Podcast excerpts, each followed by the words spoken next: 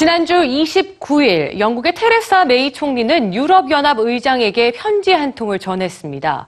영국의 유럽연합 탈퇴, 즉 브렉시트를 공식 통보한 이별 편지였는데요. 작년 6월 국민투표 후 9개월 만에 영국 국민의 현실이 된 브렉시트. SNS의 반응을 뉴스지에서 전해드립니다.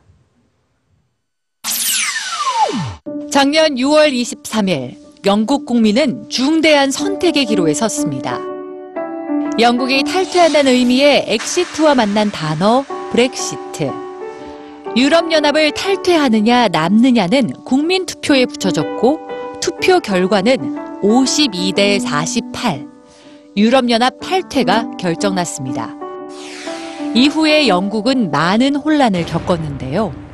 영국 파운드화의 가치는 폭락했고 브렉시트 찬성 여론을 이끌었던 정치인은 강한 비판을 받았습니다.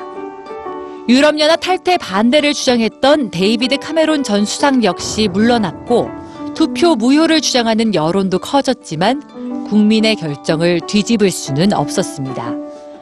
국민 투표 후 약 9개월이 흐른 시점에 영국은 드디어 본격적인 출가를 선언했습니다.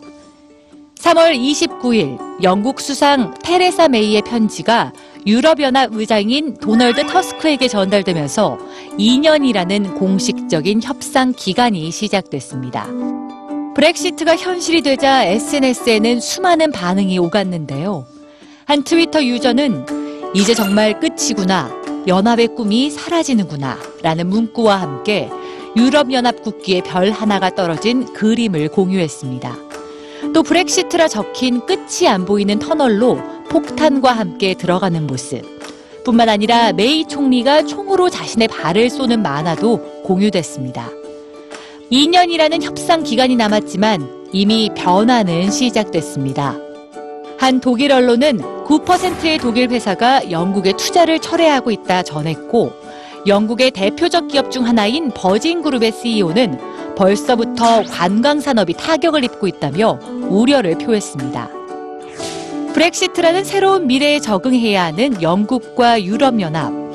2년이라는 협상의 시간은 지금도 흘러가고 있습니다.